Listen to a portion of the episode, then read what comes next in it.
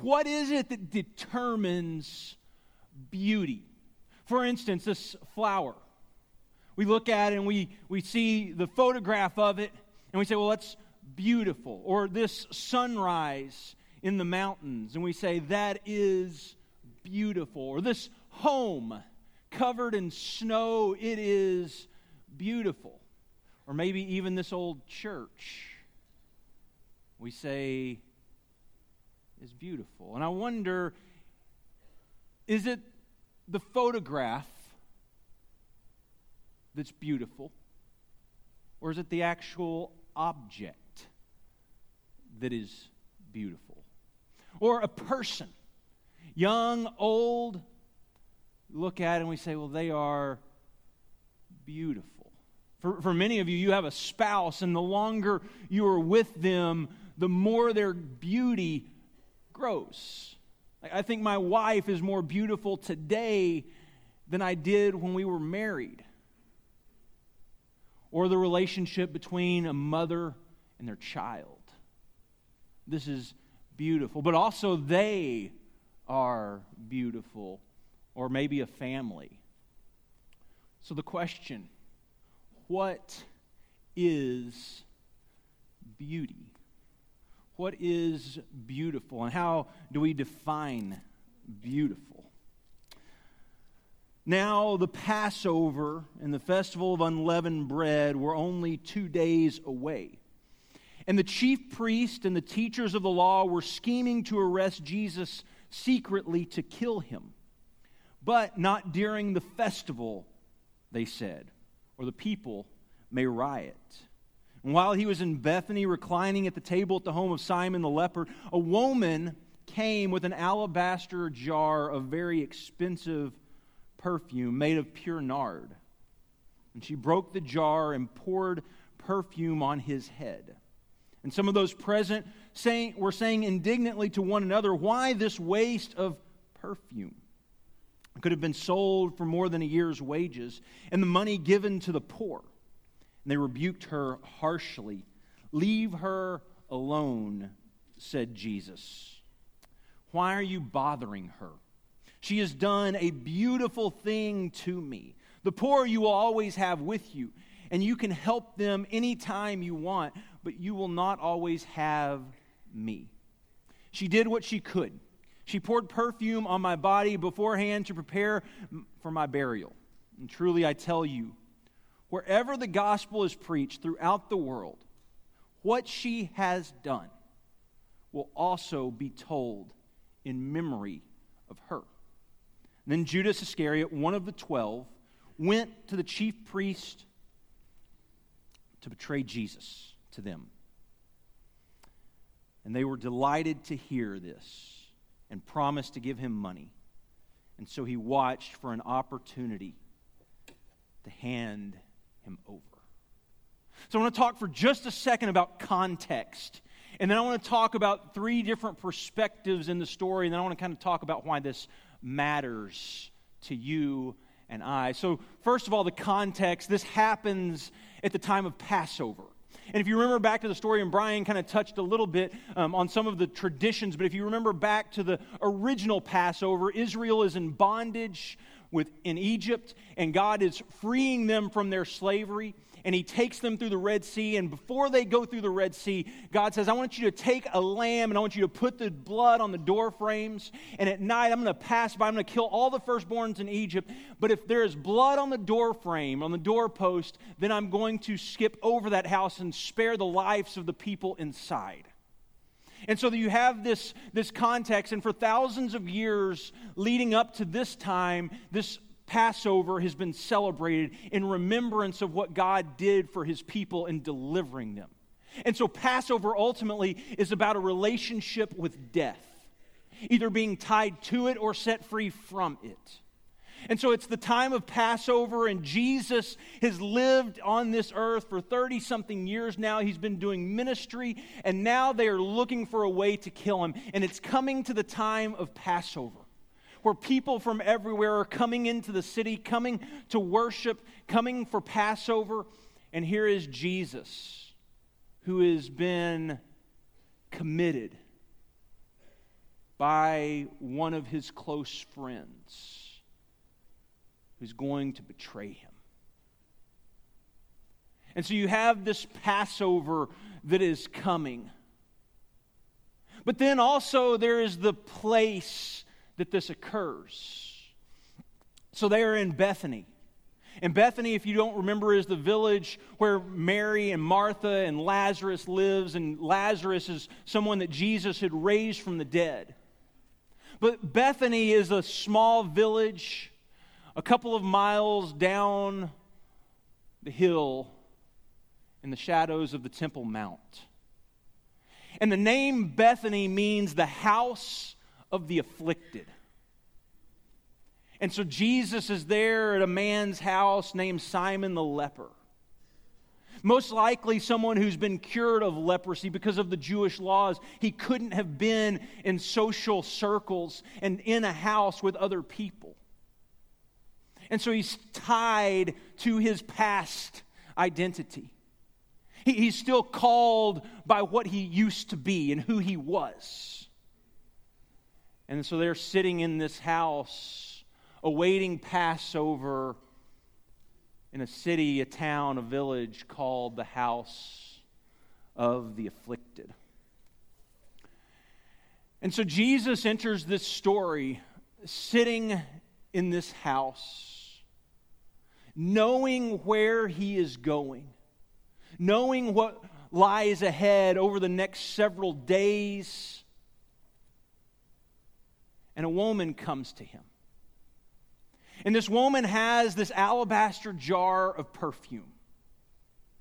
And she breaks it open. The, the text says she smashes it open and she pours it out over him. Now, there's a couple of different people watching this unfold. And there's a couple of different, or three different perspectives that we see in the story. The first one is from the woman. It's all that I have. Uh, we don't know where she got the perfume, but we know it's expensive. My guess is it's a family heirloom, and it's something that's been in the house for a long, long time. It says it's worth about a year's wages, about 300 denarii. If you want to kind of think in our terms, think about $30,000. An extravagant gift. And this is what she has to give. And she breaks it open and pours it over Jesus as an act of worship, as an act of exaltation, as an act of adoration. This is what I have, and you can have it all. Because she doesn't just simply open the top and pour a little bit out, she breaks it open and pours it over Jesus. But there are some people watching as this scene unfolds, and they become angry at what's just happened. They became angry because Jesus is allowing this to happen. Do you realize what we could have done with this perfume? We could have sold it for 300 denarii. We could have sold it for a year's wages and we could have fed poor people and given people who had nothing all they needed. What a waste. This woman wasted this. And they're angry at her. And I think they're angry at Jesus for allowing this to happen.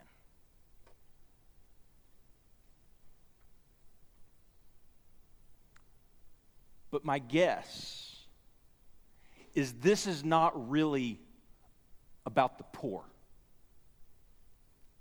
This is more about them.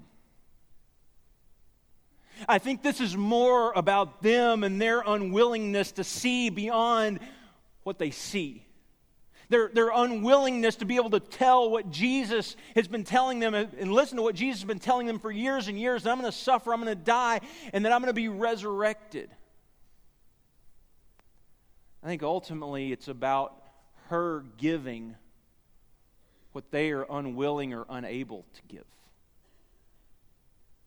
And so when we are unable and unwilling to do what they are doing, what she is doing, we criticize and we point fingers.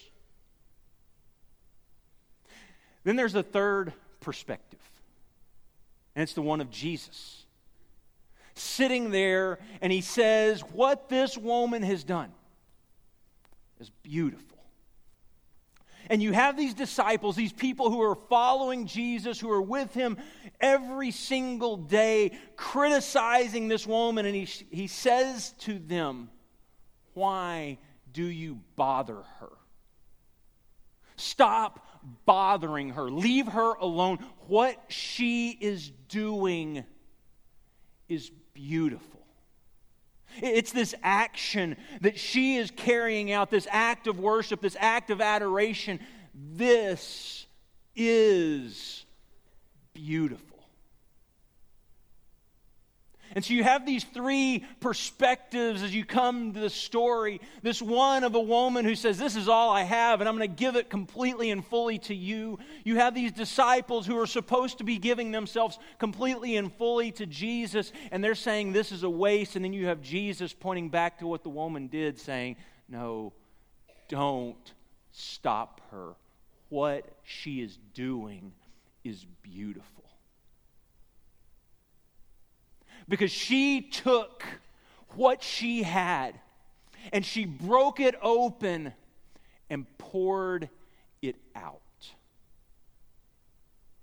So, why does this story matter to you?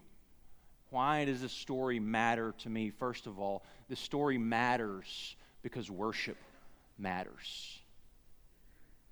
See, you will worship something. You will give your life completely to something. It, it may be self, where, where, we want our best interests and our best, because I think that's where the disciples who are saying this is a waste, I think that's where they're at. We can worship religion, we can worship um, wealth, we can worship power and position and prestige. We can put so many different things on a pedestal and consider them idols, you see, because we love to anoint new idols. And we break ourselves open and pour ourselves out over the heads of idols that never can do all that they've promised. We give ourselves to so many different things why is it that we give what's so valuable to things that will not last? Why do we break ourselves open and pour ourselves out over things that will one day be gone? See, if you're going to give the best of what you have, you might as well give it to something that will last. Something that in the end will still be there. Something that in the end still matters. And so I want to just give you this piece of advice as you worship that worship matters. Waste yourself on Jesus. Waste time in his presence. Well, yeah, but I need get on Facebook and see what everyone's doing today. And or I got a house to clean. Waste time in the presence of Jesus. For this woman, this jar that's broken and poured out is all she has. This life is all you have break it open and pour it out. This time is all you have. You don't get another shot at it. Spend it fully and completely in adoration and exaltation of the King. Give these extravagant gifts of worship. As we come and gather on a weekly basis and sing, I hope you leave here tired because you have poured everything out that you have, worshiping your God. But I hope that that doesn't stop the second you walk out of this building. That it's an act that, that accompanies every single moment of every single day. That you're breaking yourself open and pouring yourself out for things that matter, for things that last, for the kingdom of God. Because in the end, it is the one thing that will matter. And you have these disciples who are sitting here watching what's happening, pointing fingers, criticizing, saying, But what about the poor? This extravagant gift is too much. But this was not about the poor. This was about power and position. This was about what we are unwilling ourselves to give. And when we're, we're unwilling to do that, it's so much easier to criticize others who are doing it. I mean, in Christianity, in these circles, we have a tendency to point fingers at the way other people worship God. And I think Jesus might just say to us, leave them alone. You worry about you. Because what will happen inevitably is you will end up worshiping your righteousness instead of the one who is righteous. well, we're right and we've drawn the line and we know this is how it's supposed to be. No. Now you're worshiping a system that you see. And you're not worshiping the Savior. Waste your worship on the one who matters. not on whose system is right. So when we come and we worship and we pour ourselves out, I think Jesus says that is a beautiful thing. I want, I want to see more of that because this is about redemption. See, people who have been broken and poured out are the ones that God is piecing back together. He's piecing them back together in a beautiful way. And God will use the people that everyone else counts out because they're broken and because they're from that little tiny village. I mean, if you want to see true worship, go up the hill a couple of miles to Jerusalem. That's where they're doing it right. Not in the house of the afflicted. Not in a city, a little town, a little village that's not even a blip on the, the radar. Not in Bethany. But yet in Bethany,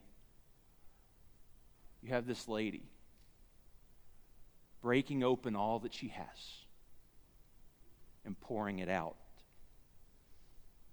See, and this matters too because of the invitation. See, this story is not just simply a memorial to a lady. It is also an invitation to live your life as she did. Because this new identity that we take on in Christ, this identity of the baptized, is ones that are joining Jesus in what he is doing. I mean, this is a pattern for life, a pattern of worship. This is how our life is supposed to be broken and poured out. It's what Jesus did on the cross. He was broken and he was poured out. Maybe we could look at it like this the cross was the ultimate act of worship to God. Jesus breaking open his life, pouring himself out, and then God raising him from the dead. This beautiful act of worship. See, by your actions, would people be able to tell that he, Messiah Jesus, is the most important thing in your life. That He is the center of everything that you have and everything that you are. That's such a compelling question. Would people be able to tell by simply looking at your life that He is at the center of everything for you? Or He's just another aspect? Because if He's just another aspect, I would suggest there are some idols that need to come down. Idols that you probably don't want to see, idols that you're probably uncomfortable to mess with, idols that you have, have set in place to make you feel safe and secure. And what Jesus is calling us to is leave that safety and security behind, to break ourselves open, pour ourselves out for Him, not just simply now, but every single day of your life. And trust that He has the power, that God, who raised Jesus from the dead, has the power to resurrect you. Broken, poured out, now made whole. In 1 Peter, he says, For you know that it was not with perishable things such as silver or gold that you were redeemed from the empty way of life handed down from you to you from our ancestors. Like they, they've told you this system, and here's how you get into God's good favor. But with the precious blood of Christ, a lamb without blemish or defect. See, the story starts at Passover in this relationship with death that you're either tied to it or set free from it. And the story ends with Judas making this commitment, picking out the Passover lamb that is going to be killed and saying, Here is your Passover lamb, not having any clue really what he's doing, but here is your perfect, spotless lamb. And if you allow his blood to cover your life, then you will experience redemption.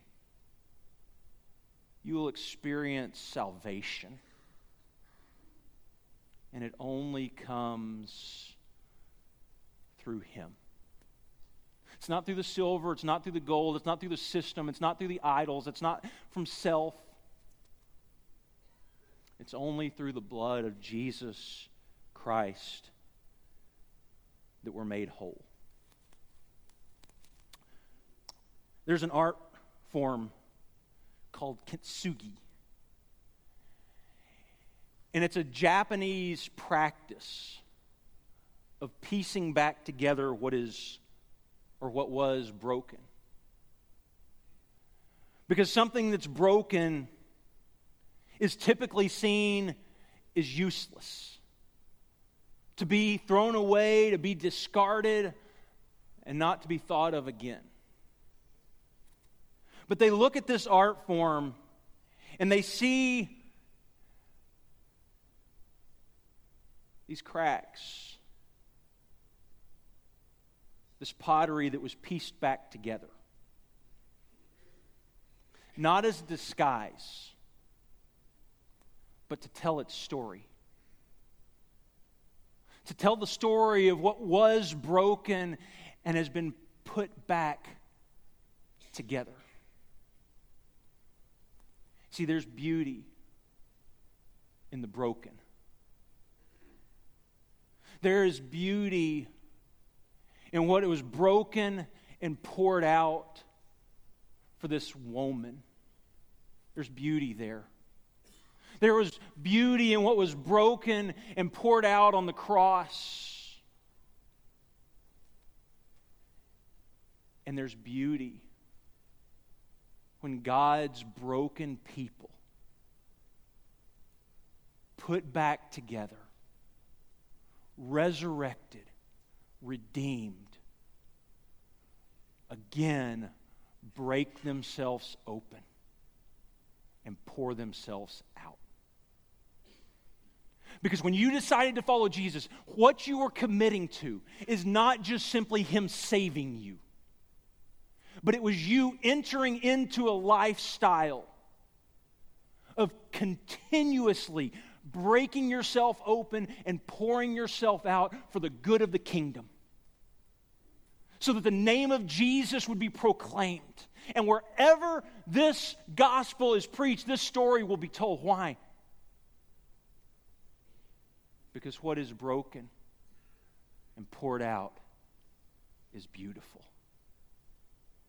And it's beautiful because God, through Christ, is piecing the broken back together. See, for, for so many of you, you come and you're so aware of your brokenness you're so aware of where you have been and what your past looks like. And you're afraid of what everyone else might think. The fingers they might point. But here's the honest truth every single person is broken. Every single one of you are completely messed up.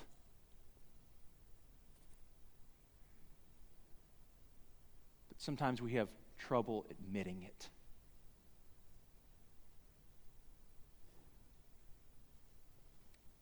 Today. May today be a day where you are broken and poured out But may that day, may this day, not be the last time it happens. See, bring, being broken is beautiful, but it's also painful because it reminds us of who we are. And we come to this time of year, this time of Thanksgiving, where we remember a broken and poured out Messiah. He said, This is for you. We have much to be thankful for. Father, today, we pray that through your Spirit, our broken lives will be pieced back together. And we pray, Father, that through our brokenness, people will see the glory of Jesus exalted and lifted high. And Father, that we pray our life would be a constant act of worship and adoration to a God who gave himself for us and a God who's piecing us back together. And Father, may the world see the beauty of the broken. We pray in Jesus' name. Amen. If you've never given your life to Christ, we offer you that invitation. Come to Him this morning. Um, it, it's there through baptism that our sins are washed away, that we are made new. Um, what, what greater step you could take to be pieced back together today. But if we could simply pray for you as well, we'll have ministry staff, shepherds around this auditorium. Um, we would love to just put our arm around you and pray over you and pray for you. Whatever you need, come while we stand and sing. Just as I am without one plea, but that thy blood was shed for me, and that thy